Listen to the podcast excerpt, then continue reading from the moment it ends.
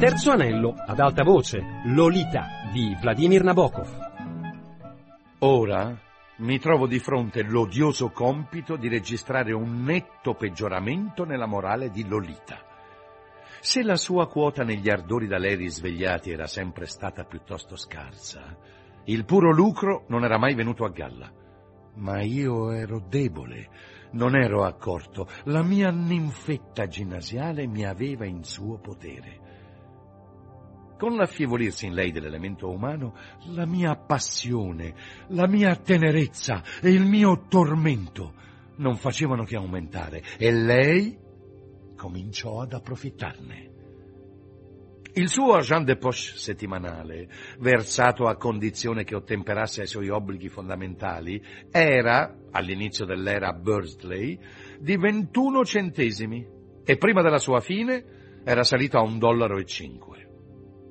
Era un accordo più che generoso, considerando che lei riceveva costantemente da me ogni sorta di regalini e non aveva che da chiedere qualsiasi dolcetto o film sotto la luna. E capitava, va da sé, quando sapevo che si struggeva per un puerile divertimento, che le chiedessi amorosamente un bacio supplementare o anche tutta una gamma di carezze assortite. E tuttavia, trattare con lei non era facile. Guadagnava con grande svogliatezza le sue tre monetine quotidiane da un centesimo e poi le tre da cinque centesimi e si dimostrava una negoziatrice spietata ogni volta che aveva la facoltà di negarmi certi devastanti, strani, lenti filtri paradisiaci, senza i quali non potevo vivere più di qualche giorno di seguito e che, proprio per la natura del languore amoroso, non potevo ottenere con la forza. Conoscendo la magia e la potenza della sua morbida bocca, riuscì in un solo anno scolastico a far salire la gratifica per un amplesso fantasioso a tre e addirittura a quattro dollari. Oh, lettore, non ridere mentre mi immagini sulla ruota di tortura del piacere, nell'atto di emettere rumorosamente monetine e massicci dollari d'argento, come una sonora tintinnante macchina impazzita che vomiti ricchezze, e ai margini di quella sussultante epilessia, lei, afferrava saldamente una manciata di monete col piccolo pugno che io le riaprivo comunque a forza, se non era riuscita a sgattaiolar via per nascondere il bottino. E come un giorno sì e un giorno no, perlustravo i dintorni della scuola, con piedi comatosi visitavo i drugstore, sbirciavo dentro vicoli nebbiosi e ascoltavo la risata sempre più lontana di una ragazzina fra i battiti del mio cuore e le foglie cadenti, così ogni tanto mettevo sottosopra la sua stanza, frugavo tra la carta straccia nel cestino con le rose dipinte, guardavo sotto il cuscino del letto virginale che avevo appena rifatto con le mie mani. Una volta trovai otto banconote da un dollaro in uno dei suoi libri, L'isola del tesoro, molto appropriato. E un'altra, un buco nel muro dietro la madre di Whistler, mi regalò addirittura 24 dollari e qualche moneta, diciamo 24 dollari e 60 centesimi, che presi in silenzio. Dopodiché l'indomani Lolita accusò di fronte a me l'onesta Holligan di essere una ladra schifosa. Alla fine si dimostrò degna del suo quoziente, trovando un nascondiglio più sicuro che non scoprì mai. Ma ormai avevo abbassato drasticamente le tariffe, costringendola a guadagnarsi nel modo più duro e nauseante il permesso di partecipare al programma teatrale della scuola, perché la mia paura non era tanto che potesse mandarmi in rovina, quanto che accumulasse denaro sufficiente a scappar via.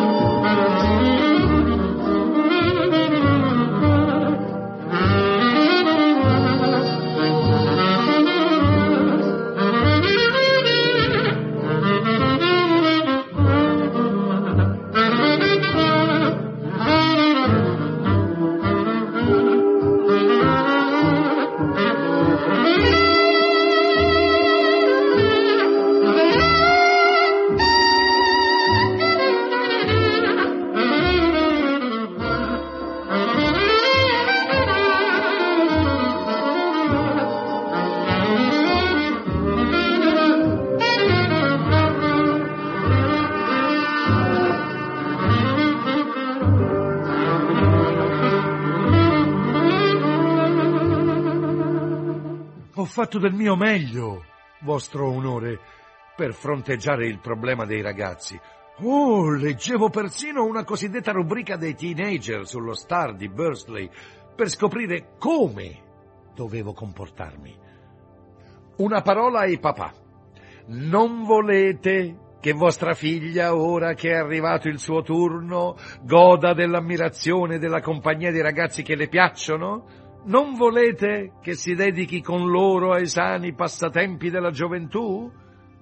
Sani passatempi? Buon Dio!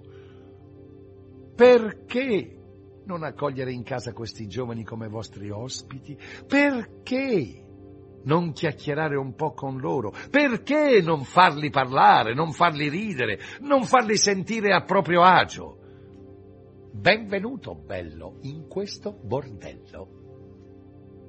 Se vostra figlia infrange le regole, non fatele una scenata di fronte al suo complice. Aspettate di essere soli per esternarle il vostro malcontento e che non pensino più i ragazzi che ha per padre un vecchio orco Prima di tutto, il vecchio orco compilò una lista di cose assolutamente proibite e un'altra di cose permesse con riluttanza.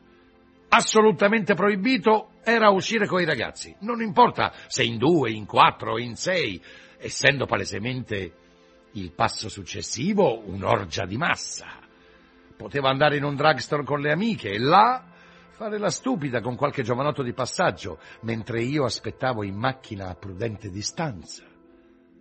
Ma dissi con fermezza che, sinché fosse durato il mio regime, non avrebbe mai, mai ha avuto il permesso di andare al cinema con un ragazzotto in calore, o di pomiciare in macchina, o di andare alle feste miste a casa dei compagni, o di indulgere fuori dalla portata delle mie orecchie a conversazioni telefoniche con l'altro sesso, anche se solo per parlare dei suoi rapporti con una mia amica. Queste cose la mandavano su tutte le furie. Mi dava del mascalzone, del farabuto e anche di peggio. Avrei probabilmente perduto la pazienza se presto non avessi scoperto con dolcissimo sollievo che si arrabbiava perché io la privavo non di una specifica soddisfazione, ma di un diritto generale. Io, vedete, ostacolavo il programma convenzionale, i passatempi di repertorio, le cose che si fanno, la routine della gioventù, nulla. Infatti è più conservatore di un bambino, e specialmente di una fanciulla, fosse anche la più fulva e ramata, la più mitopoietica ninfetta del brumoso frutteto d'ottobre. No, non fraintendetemi, eh. Io non posso essere assolutamente certo che nel corso di quell'inverno Lo non fosse riuscito ad avere contatti fortuiti e sconvenienti con qualche giovanotto sconosciuto Naturalmente, per quanto controllassi da vicino il suo tempo libero, c'erano di continuo ingiustificate falle di tempo seguite da complicatissime spiegazioni, volte a tapparle a posteriori. Naturalmente, la mia gelosia impigliava di continuo gli artigli aguzzi nelle trame sottili della sua ninfica falsità. Ma avevo la netta sensazione, e ora posso confermarne l'esattezza, che non ci fosse ragione di allarmarsi seriamente. La pensavo così, non perché non avessi mai scoperto tra le comparse maschili che andavano e venivano sullo sfondo una palpabile, dura, giovane gola da strozzare, ma perché mi sembrava lampante una delle espressioni favorite di zia Sibyl, che la mia sofisticata e giovane amante trovava parimenti noiose tutte le varietà di liceali, dal sudato sempliciotto che trepida all'idea di tenersi per mano, al borioso stupratore coi foruncoli e il motore truccato. Yes, I'm going to walk oh, that milky white way. Oh, child, some of Well, I'm going to walk that milky white way. Oh, some of these days. Well, well, well. I'm going to walk up and take my stand. Gonna join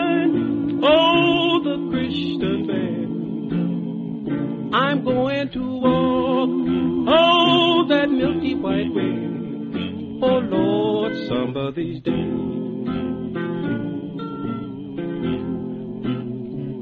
I'm gonna tell my my loving mother how when I get home. Well, I'm going to tell my my loving mother. Oh, when I get home. Well, well. To tell my my mother, hey, child, I will shake all her hands that day. That's when uh, we walk, oh, that milky white way. Oh Lord, some day. I'm gonna meet God the Father and God the Son.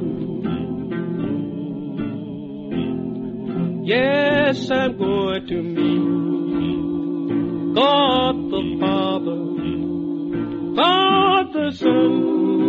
Well, well, well, I'm going to sit down, tell him my trouble about the world. Oh, I just came from. That's when we walk, oh, that milky white way. Oh Lord, some of these days.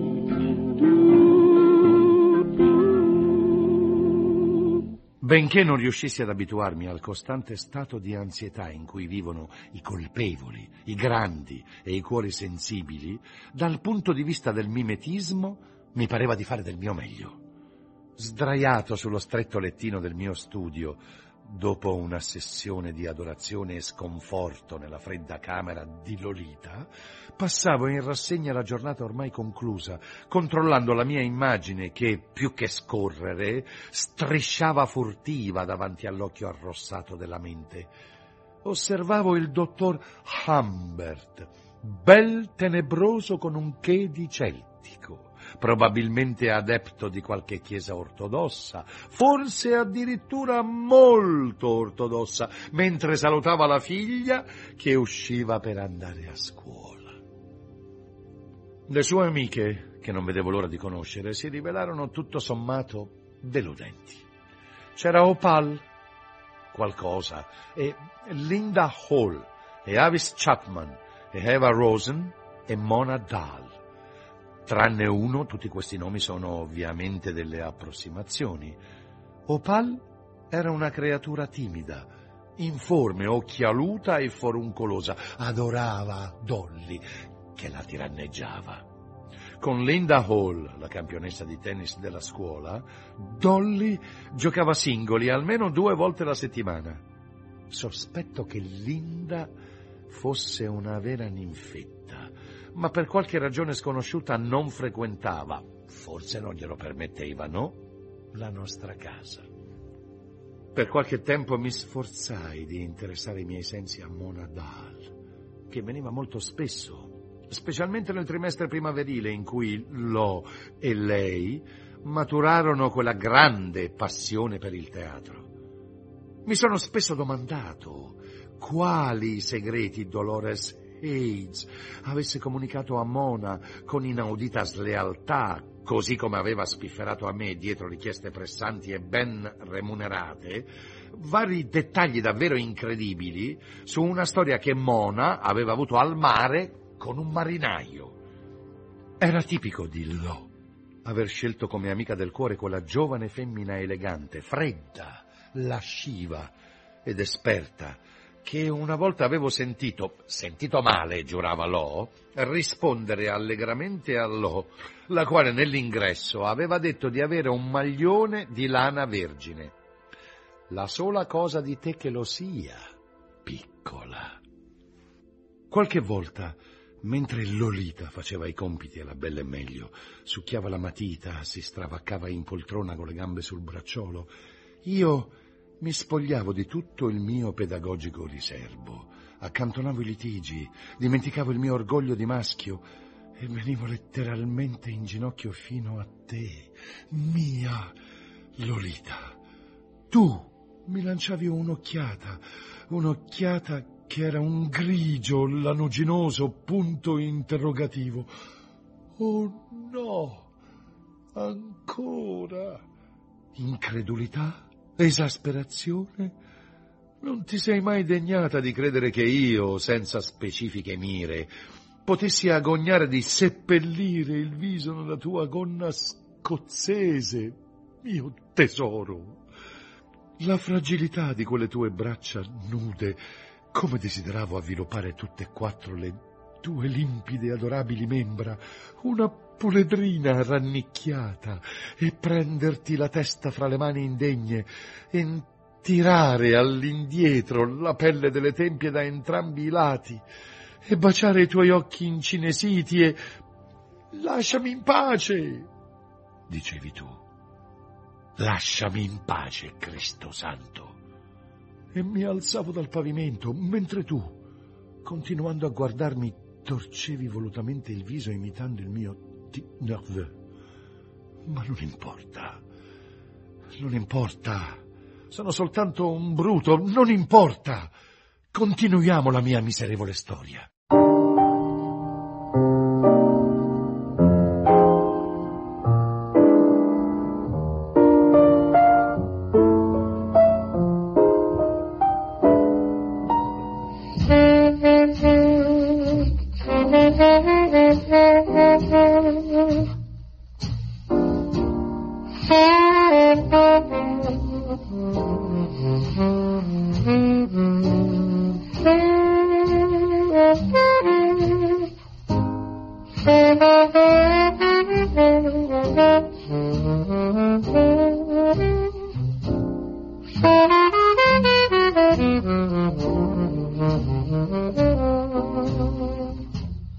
Mm-hmm.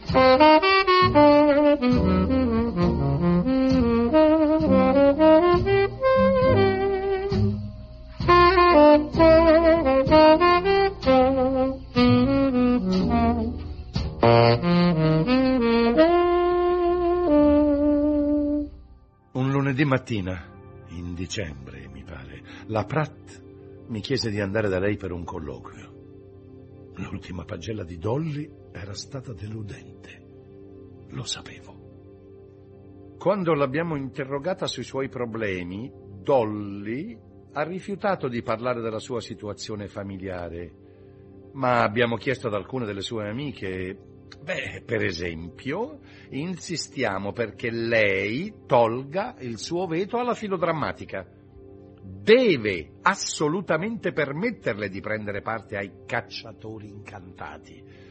Alle prove è stata perfetta nella parte della piccola ninfa e in primavera Claire, che ha scritto il testo, si tratterrà per qualche giorno al Bursley College e forse assisterà a un paio di prove nel nostro nuovo auditorio. Voglio dire che essere giovani e vivi e belli è divertente proprio per questo genere di cose. Lei deve comprendere. Mi sono sempre considerato, dissi, un padre molto comprensivo. Proviamo a pensarci insieme, signor Hayes. Che cosa ha mai quella bambina? a me sembra del tutto normale e felice, dissi. Era la catastrofe? Al fine? Mi avevano scoperto? Si erano rivolti a un ipnotizzatore? Sa, beh, diciamola tutta, Dolly ha scritto con rossetto una parola estremamente oscena. A quanto dice la dottoressa Cutler, è un'espressione dialettale messicana che significa latrina. Su alcuni opuscoli di argomento igienico che la signorina Redcock che si sposa a giugno, ha distribuito alle ragazze e a nostro parere dovrebbe fermarsi a scuola almeno una mezz'oretta dopo l'orario di lezione, ma se preferisce... No, risposi. Non voglio interferire col regolamento. Le parlerò dopo, metterò le cose in chiaro. Mi raccomando, disse la donna, alzandosi dal bracciolo, Potremmo rivederci presto e se le cose non migliorano far psicoanalizzare Dolly dalla dottoressa Cutler. Se sposassi la Pratt e la strangolassi. E il vostro medico di famiglia potrebbe magari visitarla dal punto di vista fisico, un controllo di routine. Dolly è nella salamandra, la classe è in fondo al corridoio. Andrebbe qui spiegato che la Bursley School, a imitazione di una famosa scuola femminile inglese, dava ad ogni classe un nomignolo tradizionale. Salamandra, Salamoia, Salamella, Salatino e così via. Nella salamandra, che puzzava, c'era una riproduzione color seppia dell'età dell'innocenza di Reynolds sopra la lavagna e varie file di banchi dall'aria goffa seduta a uno di questi, la mia Lolita.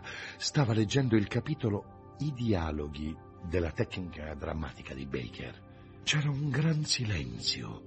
E una ragazza davanti a lei col collo molto nudo, di un bianco porcellana e splendidi capelli color platino, a sua volta immersa nella lettura e del tutto dimentica del mondo, si arrotolava interminabilmente un soffice ricciolo intorno a un dito e io mi sedetti accanto a Dolly, proprio dietro quella nuca e quei capelli, mi sbottonai il soprabito e per 65 centesimi, più il permesso di partecipare alla recita scolastica, convinsi Dolly a infilare sotto il banco la sua mano dalle nocche rosse, macchiata di inchiostro e di gesso.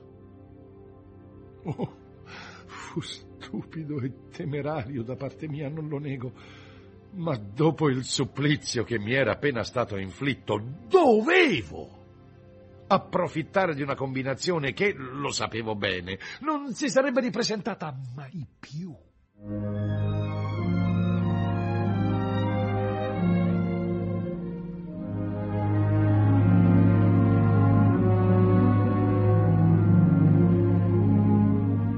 From the island of Manhattan to the coast of gold, from north to south, from east to west, you are the love I love the best. You're the dreamboat in the sweetest story ever told, a dream I sought both night and day.